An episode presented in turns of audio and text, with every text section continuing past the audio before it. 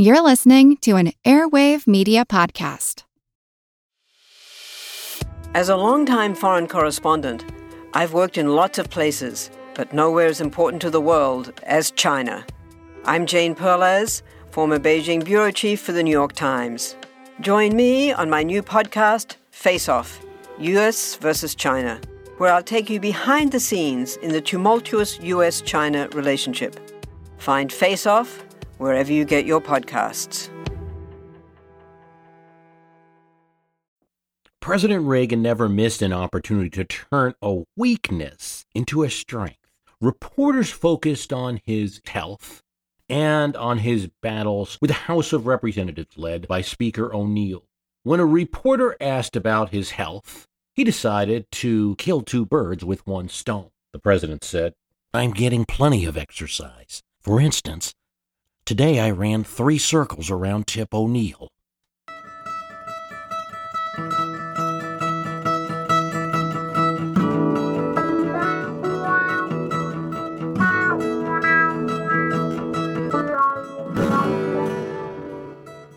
They laughed, they cried, it was better than, yes, at least for the first year or two.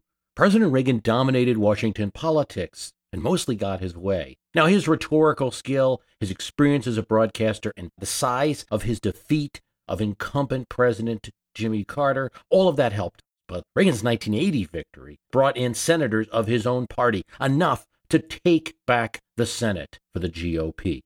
This cannot be understated. It was nineteen fifty-four when they last held the Senate.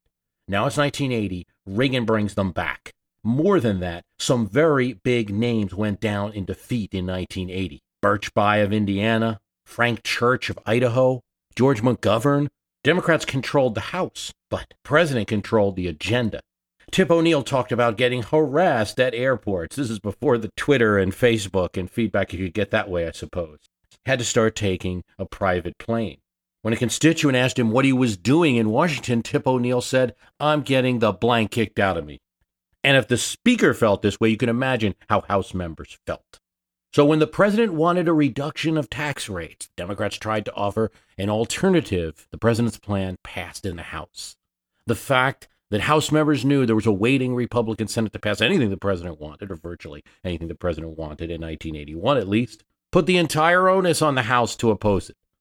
When the president wanted M X missiles, which he said was essential for combating the Soviet Union, but many Democrats in House, even a few Republicans, didn't want, for environmental reasons, for the idea of disarmament.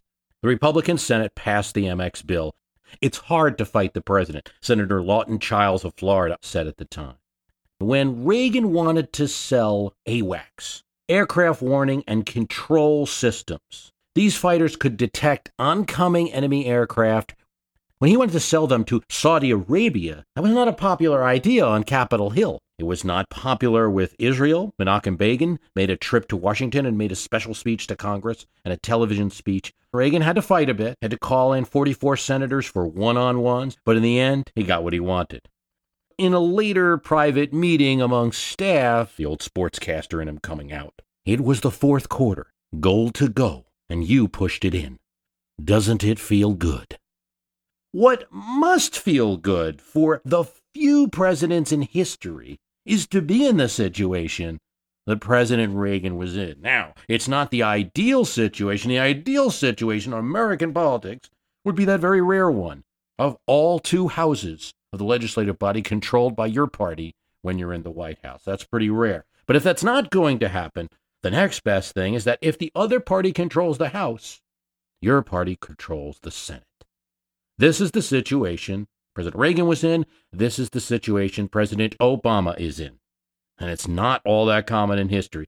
Before Reagan, you have to go back to Herbert Hoover, nineteen thirty to nineteen thirty-three, when he had this situation. He kind of bopped it up, but we'll get into that. William Howard Taft, Woodrow Wilson, those presidents had it. Benjamin Harrison, Chester Arthur, Rutherford B. Hayes, U S Grant, James Buchanan, Franklin Pierce, James Polk, and why President Washington. Most of these presidents, though, had it just for two years. Reagan had it for six. President Obama's already had it for four. It's a very rare political situation. We'll discuss it a bit. Washington, we mentioned, was one of those presidents, and he might have been very glad that the Constitutional Convention that he chaired created the upper body, the Senate. And yes, when the capital was in New York and Philadelphia for the first twelve years of the nation, the Senate actually sat above the House. And probably even today, most senators view things that way. Before there was a constitutional convention, the Virginia Plan, crafted by James Madison and others, was presented to George Washington to see if he would support it and then start a convention. That Virginia Plan, which they hoped would be approved immediately by the convention, it wasn't, but a lot of parts of it were. One of those parts that Madison proposed was to have an upper house, the Senate, to definitely have two bodies. Madison called it a necessary fence against the political passions of the day. Later on in his political career, James Madison, as a leader of the House of Representatives, would oppose George Washington and his administration on certain issues and would face the necessary fence of the Senate himself. Republicans, or you might say anti-administration party congressmen, were elected in the seventeen ninety-four midterms. It didn't all happen on one day at that time. It happened at different times, but generally centering around seventeen ninety-four. Washington still controlled the Senate after those elections. Now, to be clear, Washington didn't have a party, but historians go back and call it either the, you know, Federalists, but not all of them identified themselves as Federalists who might have supported Washington. So a clearer term is pro-administration or anti-administration. It was known who his friends were in the Senate and the House. Washington at one point felt it prudent to make a treaty with Great Britain. He sent his good friend, the Supreme Court Justice John Jay, over to Great Britain to make a treaty. Now, it wasn't a very popular treaty, this Jay Treaty, and there are effigies of Jay burning up and down the eastern seaboard. Why was this? Most of the Republicans or anti-administration party wanted to treat with France and not England. After all, the people of France had supported us. And the position of the Washington administration, we should now be neutral. Great Britain was a much larger trading partner, a, a much bigger force in the economy, and a bigger threat to the new nation. There were still British troops lining on the western frontier. And there are still all kinds of claims back and forth that needed to be settled.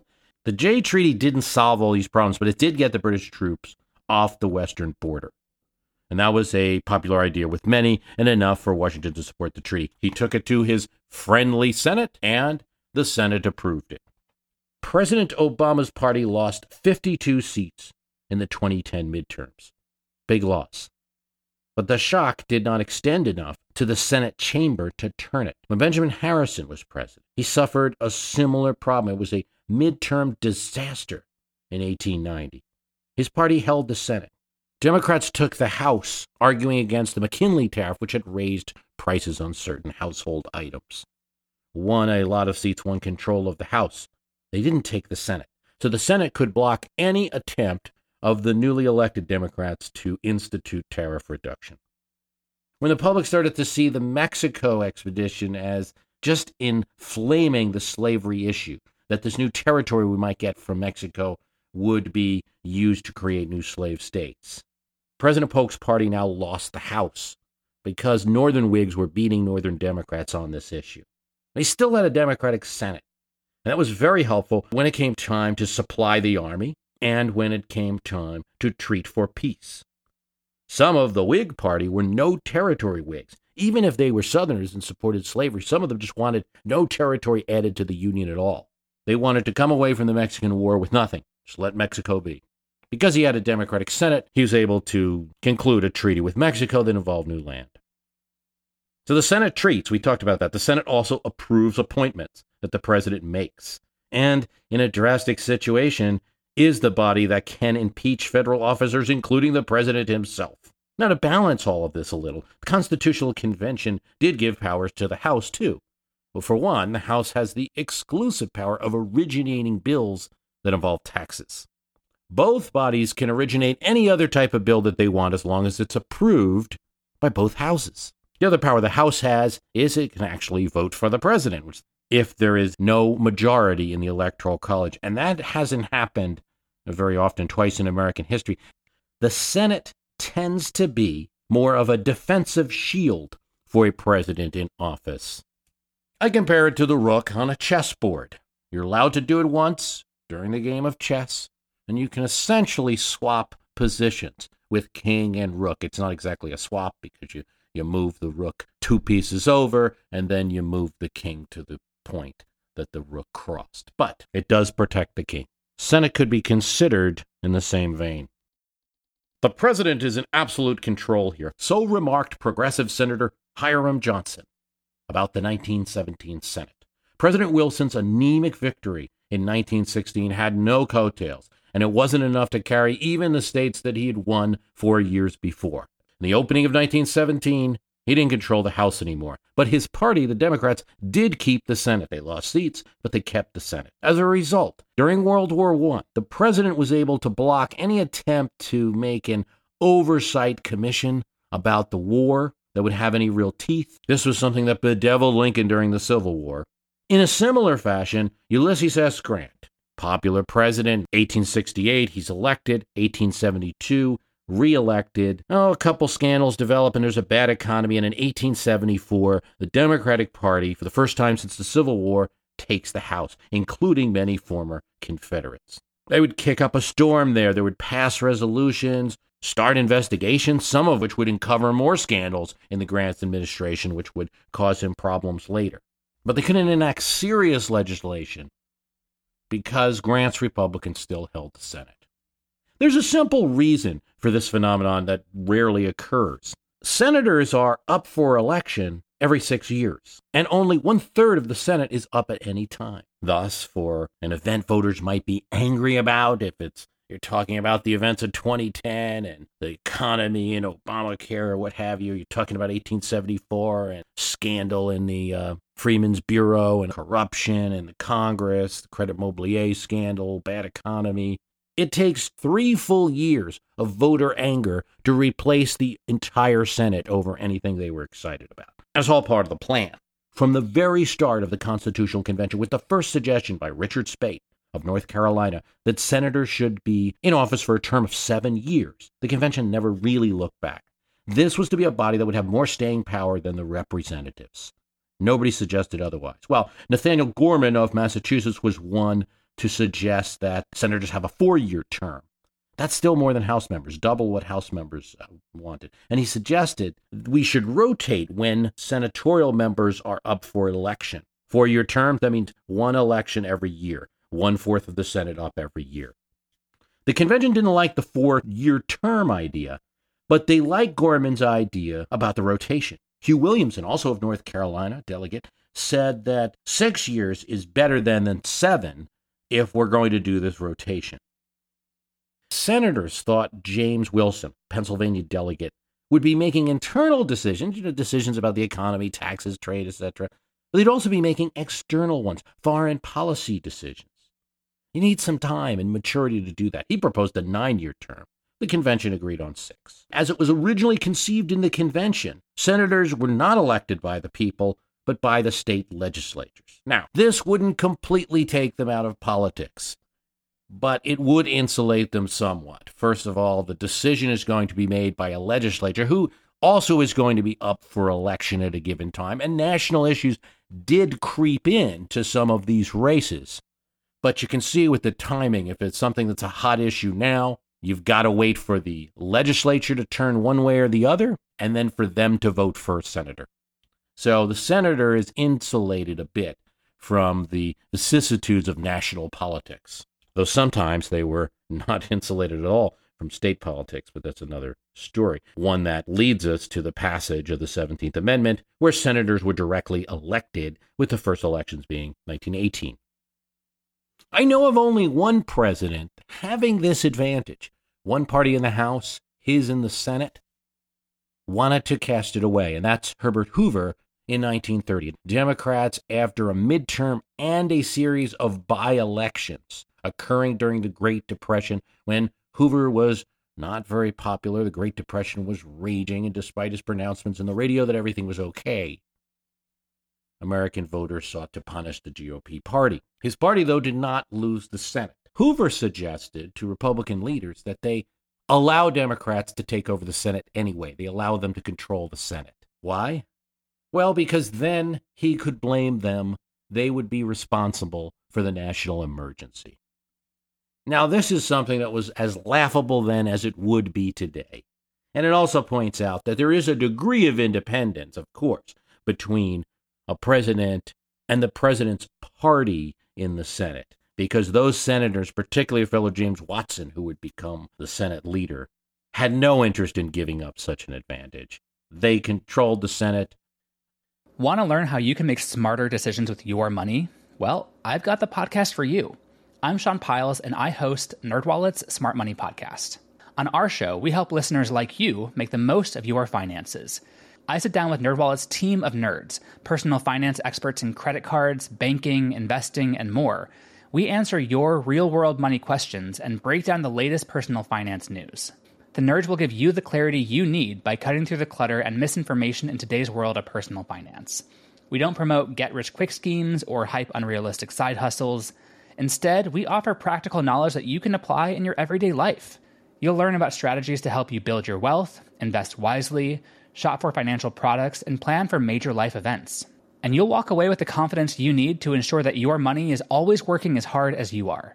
So turn to the nerds to answer your real-world money questions and get insights that can help you make the smartest financial decisions for your life. Listen to NerdWallet's Smart Money Podcast wherever you get your podcasts. President Obama won't give up this advantage voluntarily, but he could be in danger of losing it. Six-year midterms are rough on the president's party almost every time. thirty-five Senate seats are up for election in twenty fourteen. twenty-one of them are Democrats. Seven of the Democrats are running in Romney states, states where Romney carried. Many of these senators won in two thousand eight, riding on the Obama-Biden coattail. It's six years later now. There's no president on the ballot. Pretty dark stuff if you're sitting in the White House. I can take it a step further and look historically. Let's look at second term or six-year midterms. Wilson, nineteen eighteen, F D R, nineteen thirty-eight, Eisenhower, nineteen fifty-eight, Reagan, nineteen eighty-six, Clinton, nineteen ninety-eight, and George W. Bush in two thousand six. Bad news. Those elections, since the seventeenth Amendment was passed and there was a direct election of senators, you got six six-year midterms. Five out of six times, the president's party loses seats in the Senate. Cheering crowds, balloons, the music of the Marine Band as Air Force One landed in Las Vegas. And President Reagan spoke on behalf of candidate Santini. My name will never appear on the ballot again, but if you'd like to vote for me one more time, you can do so by voting for Jim Santini. And then it wasn't part of the speech, but he had to throw it in. And win one for the Gipper. Vroom, and off Air Force One went to Costa Mesa, California for candidate Ed Chow. And there he made a very poetic speech. Your grandchildren may ask you about a day when a former sports announcer named Dutch Reagan came to town for his last campaign. He went on. I hope you'll tell them that it's not true. What did he mean? Senior moment? Huh? Crowd must have been puzzled. It's not true. There really are no last campaigns. Each generation must renew and win again for itself the precious gift of liberty. In all, Reagan traveled twenty-four thousand miles making these kind of speeches in nineteen eighty-six, leaving the White House to try to hold on to the Senate he had earned in nineteen eighty. fifty-four appearances in twenty-two states, raising, and this meant something in nineteen eighty-six, thirty-three million dollars for these Senate candidates. The weekend before the election, the president was exhausted. He rested in his Santa Barbara ranch. Mitch Daniels, who has now been Indiana governor, at the t- at the time was the head of the White House nineteen eighty-six senatorial campaign effort. He was not immune to this history we're discussing today. Presidents he knew couldn't easily transfer popularity to senators. Franklin Roosevelt had tried it in thirty-eight, Eisenhower in fifty-eight. But Daniels hoped that where more conservative Democratic voters that had voted for Reagan in eighty-four, where they were leaning between the two sides, he hoped the president would be the tiebreaker. And in eighty-six, it wasn't. Santini lost. Ed Chow lost. Six senators that Reagan had carried in nineteen eighty now went down in defeat. Some of the senators now actually performed better than they had been performing in the polls because of Reagan's appearances, but control of the Senate was lost nonetheless. I almost don't have to describe to you the effects of the Reagan administration of losing that Senate. Almost immediately, the new Senate that took over began investigating the Iran-Contra situation and turned down his Supreme Court nominee, Robert Bork. A president's party in the Senate shouldn't be seen as blindly following them. In fact, it's the least body to do that. Senators are very powerful. Individual senators can hold up legislation by denying unanimous consent. So most of the Senate's business that's not controversial just moves forward with the consent of all one hundred senators. But if a senator decides to cause trouble, sometimes because they're upset about something else, they'll just hold up unanimous consent. And so sometimes you'll need sixty votes in order to pass anything in the Senate. Senators can go to the minority leader or majority leader and put an anonymous hold on legislation. So no one will know. I mean, sometimes reporters figure out who it is, but no one will know who blocked it. I talked about how Wilson's Senate helped him during the run-up to World War One. He certainly had troubles with individual Democratic senators. I talked about Herbert Hoover. He had his trouble with some of the progressives, Bora, Norris. The Senate helped President Reagan a lot, but he also had some quibbles with them. Many times during Reagan's first terms, Republicans were pushing for additional spending that uh, his budget director, David Stockman, didn't want. So let's get a little more scientific. I've looked at all of the House and Senate midterms, not just the six-year midterms, all of them since the amendment is passed and people started voting for senators directly. I'll put up on the Facebook site. Join the My History Can Beat Up Your Politics Facebook site or look for it there. I'm going to put up the data that I have there, but I'll explain it to you as best I can. Here's what you see. House elections and Senate elections occur on the same day, but how are the results since nineteen eighteen going all the way to twenty ten? Well, House midterm elections resemble midterm Senate election results, but they do not completely imitate them. They are not identical twins, but cousins.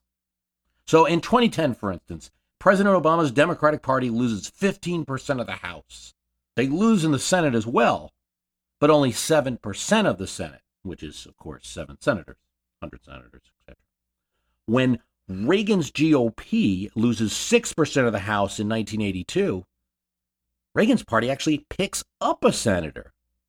That was the same thing that happened in nineteen sixty-two. Kennedy's Democrats, post-Cuban Missile Crisis, they lose four percent of the House, which everyone saw as a victory because they're expected to lose more. But in the Senate elections, the same day, same year, they gain three senators. This happened with Richard Nixon, too, in nineteen seventy. Anger over the Vietnam War. He loses three percent of the House in nineteen seventy. But he picks up two G O P senators. Of course, this isn't the most common thing, but it does occur. Now, you have a couple of elections, nineteen fifty, nineteen seventy-eight, nineteen forty-two, two thousand six, midterms, where the loss in the House and the loss in the Senate is exactly the same percentage-wise. But that's not the norm either. There are two different types of elections. One is statewide, the senator.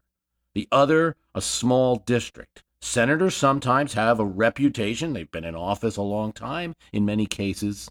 That enables them to rise above the day-to-day partisan feelings. Okay, but let's not overstate it. Generally, if a president is having a bad day on a midterm, they're having a bad day in both houses.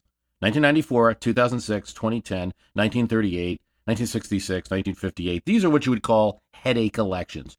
President's party suffering bad defeats. And in all those cases, there were losses in both of the houses. Didn't always result in a loss of control, but loss of seats. Hi, it's Bruce. Listen, we all know the news headlines are full of wild stories, like how the world is tipping towards authoritarianism, all while somehow, simultaneously, freezing, flooding, and on fire. It's a lot to take in. But what if, instead of being on the brink of disaster, we're actually on the cusp of a better world? If I've got your attention, then I highly recommend tuning to a podcast that offers a weekly dose of optimistic ideas from smart people. What Could Go Right is the acclaimed news podcast from the Progress Network. Zachary Karabell and Emma Varvalukas dive into the biggest news and most pressing topics of our time, from climate change to politics, and make the case for a brighter future. Season five features fascinating guests like democracy scholar Yesha Mounk on the hidden perils of identity politics. and N P R anchor Steve Inskeep about the importance of talking to people who differ from you and what Abe Lincoln learned from those conversations that helped him unify the country. It's time to ditch the doom-scrolling polarization and start focusing on some of the things going right. So check out What Could Go Right wherever you listen to podcasts. I don't want to overload you with numbers, but I'm going to throw some numbers at you because we have the data. So one half of the time, there is less than a five percent variance between the House election and the Senate election. In other words, how many seats the president's party lost in the House versus the Senate, variance of less than five percent. The average of all the elections is four percent. So don't get carried away saying these are two completely different elections. That's not true. They do resemble each other. Averages are a nice way of looking at these things. We said the average was four percent variance between the Senate and the House. So if you want to try to predict what's going to happen with the Senate elections in twenty fourteen, I'm not exactly doing that, but I'm going to give you a tool to do it on your own if you wish, you got to consider what might happen in the House elections. So let's look at it this way. If President Obama in twenty fourteen has a terrible midterm and loses, say, ten percent of the House, say forty-four seats, I think everybody would consider that bad.